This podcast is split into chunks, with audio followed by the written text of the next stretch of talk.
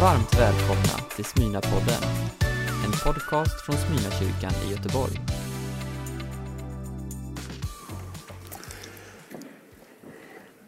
Ungefär 700 år före Kristus så skrev profeten Jesaja det som man kan säga är ett julevangelium verkligen i förtid. Ett slags förtida eko av det vi sen kan läsa i Lukas 2. Vi ska inte lägga upp någon text på skärmen med jag läser, jag skulle vilja att du bara lyssnar på den här texten och så framförallt lyssnar på den spänning som finns i den. Först första delen där det är så kraftfullt, det är starka krafter, det är vapen som bryts. Och så den andra delen. Och du hör var den där växlingen kommer. Jag läser. Det folk som vandrar i mörkret ser ett stort ljus. Över dem som bor i mörkrets land strålar ljuset fram. Du låter jublet stiga, du gör glädjen stor. De gläds inför dig som man gläds vid skörden, som man jublar när bytet fördelas. Oket som tyngde dem, stången på deras axlar, förtryckarens piska bryter du sönder, som den dag då Midjan besegrades. Stöveln som bars i striden och manteln som fläckats av blod, allt detta ska brännas, förtäras av eld. Ty, ett barn har fötts, en son är hos given. Väldet har lagts på hans axlar och detta är hans namn. Allvis härskare, gudomlig hjälte, evig fader och fredsförste.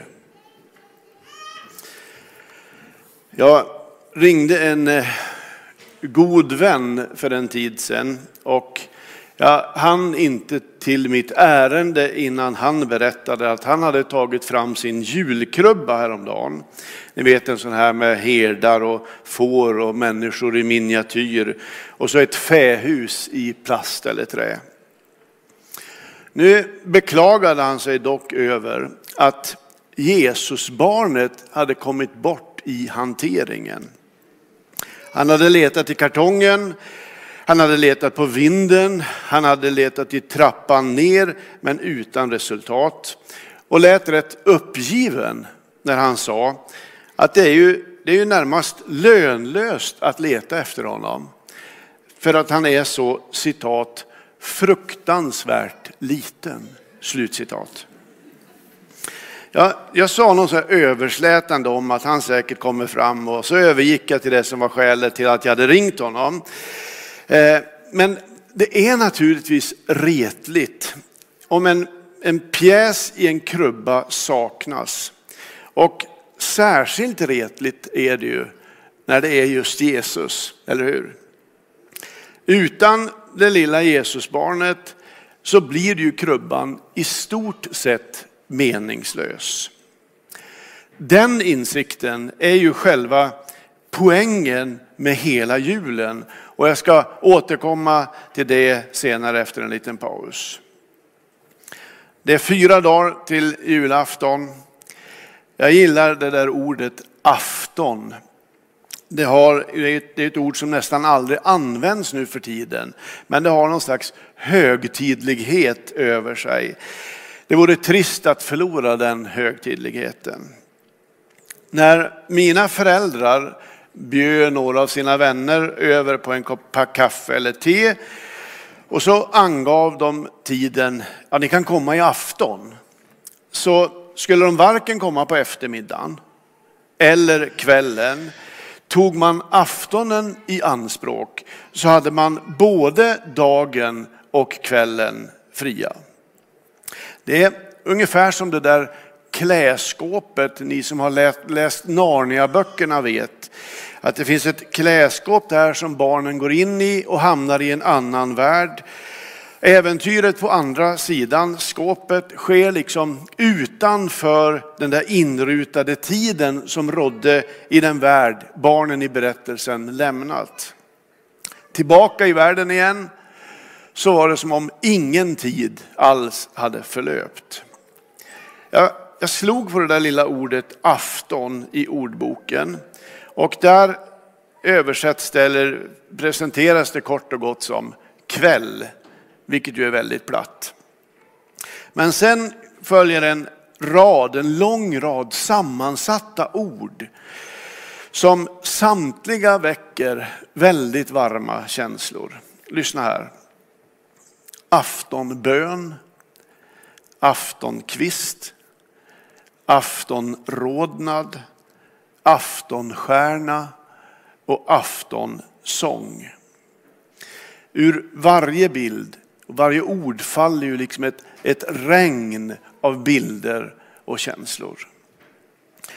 Som barn, jag tror att vi delar den erfarenheten många, som barn var ju julafton på något sätt aftnarnas afton.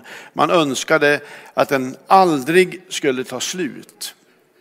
Och så gradvis så börjar jag ana vad denna afton har att berätta. Även om jag aldrig på djupet, jag vet det, att jag aldrig på djupet kommer att förstå helt och fullt. Men jag har insett att det har just att göra med att han blev så fruktansvärt liten.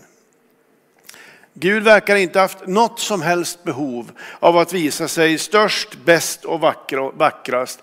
Tvärtom så blir han den minste, den som sjönk djupast ner i mörkret och därmed den som befolkar vår fruktan, vår osäkerhet och vår oro. Att han kom som han gjorde säger att kristen tro inte är en affärsöverenskommelse med Gud utan en kärlekshistoria. Jesus förlorade sig själv i den mänsklighet han älskade. Han liksom drunknade i mänsklighetens djup. Och det här är ju själva kärnan i julens berättelse. Och den är viktig. Därför att det finns en vägledning i den. Den berättar var Jesus är att finna också idag. Inte på toppen först och främst, utan i våra skrymslen och våra vrår. Längst ner. Han väntar liksom längst in i vår fruktan, i vår osäkerhet och vår oro. Det går nästan inte att förstå. Att Gud blev ett litet skrikande barn i en provisorisk bädd i ett fähus utanför Betlehem. Tecknet på dem, för dem som ville finna detta barn, det var stjärnan på himlen. När man hittar den stjärnan, alltså den stjärna som leder till barnet i Betlehem, då faller ett ljus över hela krubban.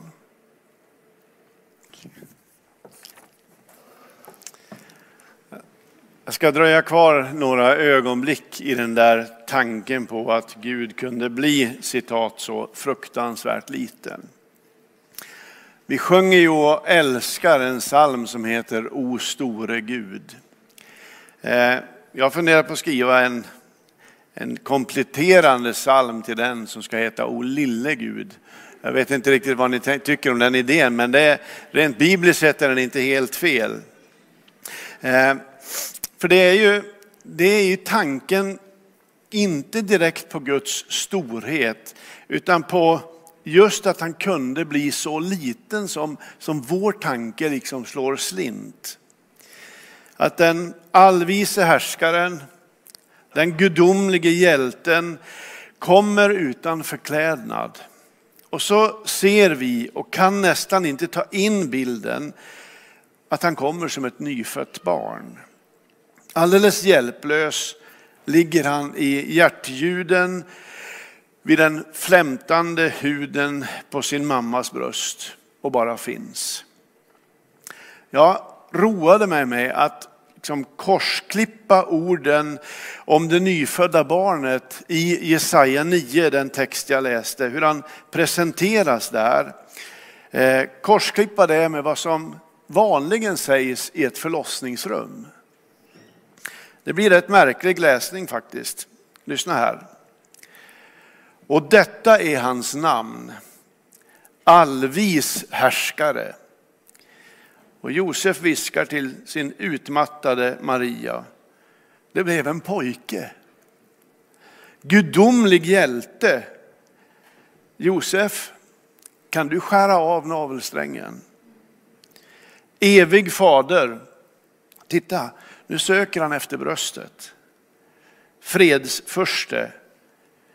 Shh. Stör honom inte nu, han sover. Det här är viktigt. Därför att Guds storhet finns i barnet Jesus. Alltså hela Guds storhet. Livets Gud kom inte till världen som en färdig gammal vis man. Huvudpersonen i den kristna tron har en uppväxthistoria som liknar vår.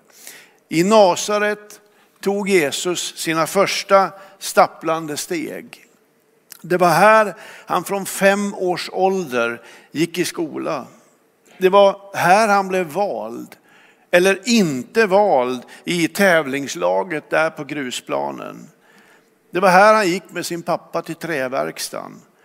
Och det var här han förälskade sig, om han nu blev förälskad.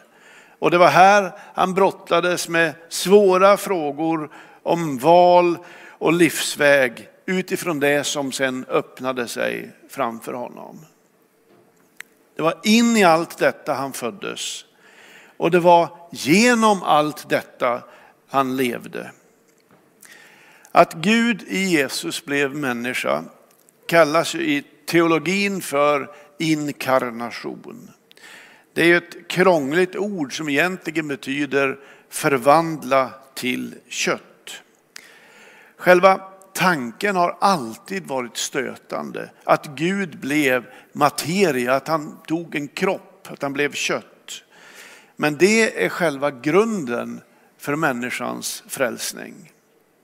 Jag är så lycklig att det inte står i Bibeln att Jesus framträdde för de mest andligt sinnade som någon slags astral energi, sa några kloka saker och sen återförenades med världsalltet igen.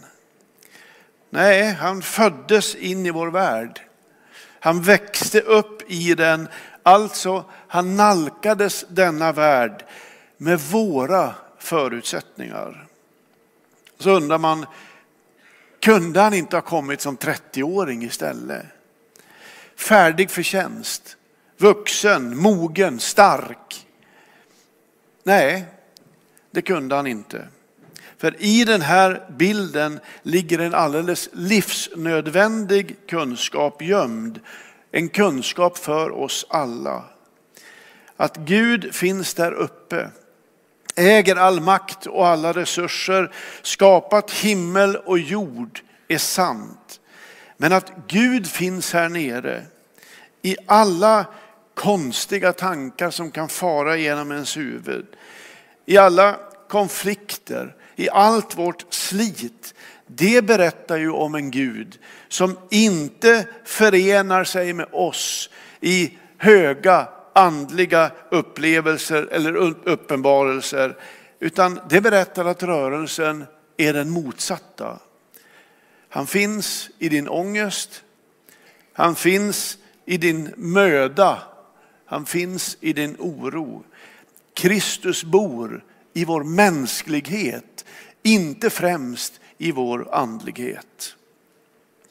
Att Jesus blev människa betyder ju därmed att framgång och upphöjelse inte är något tecken på att Gud är med oss. Inte heller motgång för den delen. Det är större än så. Himlens Gud bor i allt det som blev våra liv. Eller med den där gamla sången, hela vägen går han med mig.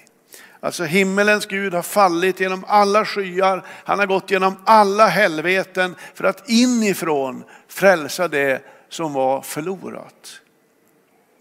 Han inte bara sträckte sig ner liksom ovanifrån för att dra oss upp ur slaveriet. Jesus blev en slav vid vår sida. Han underkastade sig samma makter och inflytanden som rammar våra liv. Lyssna.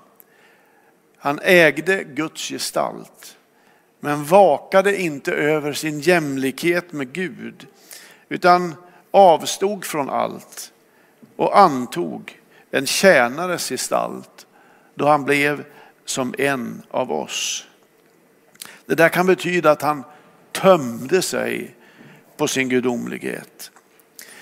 När han tömmer sig själv och ödmjukar sig så avstår han ju inte från sin sanna natur. Han är fortfarande 100% Gud. Men just där möter vi Gud. Just där ser vi vem Gud är. Den Gud som i gamla testamentet är höljd i dunkel, som ingen kunde se utan att dö, har en gång för alla trätt ut ur det mörkret. Han som har tänt stjärnorna har gjort sig synlig, påtaglig, möjlig att beröra, sårbar och dödlig. Och det absolut största med det, det är ju att Gud har gjort sig möjlig att möta. Ty ett barn har fötts, en son är oss given. Eller med orden ur Johannes evangeliet. Så älskade Gud världen att han gav den sin egen son för att den som tror på honom inte ska gå under utan ha evigt liv. Det är Guds stora gåva till dig från Gud. Jag höll på att säga god jul. Vi ber. Ja, Gud, det är ofattbart för oss att du kom som du kom. Men tack för det, Herre. Tack för den räddning som finns i att du blev en av oss levde vårt liv, dog vår död, men uppstod igen och bröt udden av döden och att det finns ett evigt liv för oss. Tack för det Herre, vi lägger oss själva i dina händer. Amen. Du har lyssnat på en predikan från Smyrnakyrkan i Göteborg. Hjärtligt välkommen att lyssna igen eller besöka Smyrnakyrkan. Gud välsigne dig och din vecka.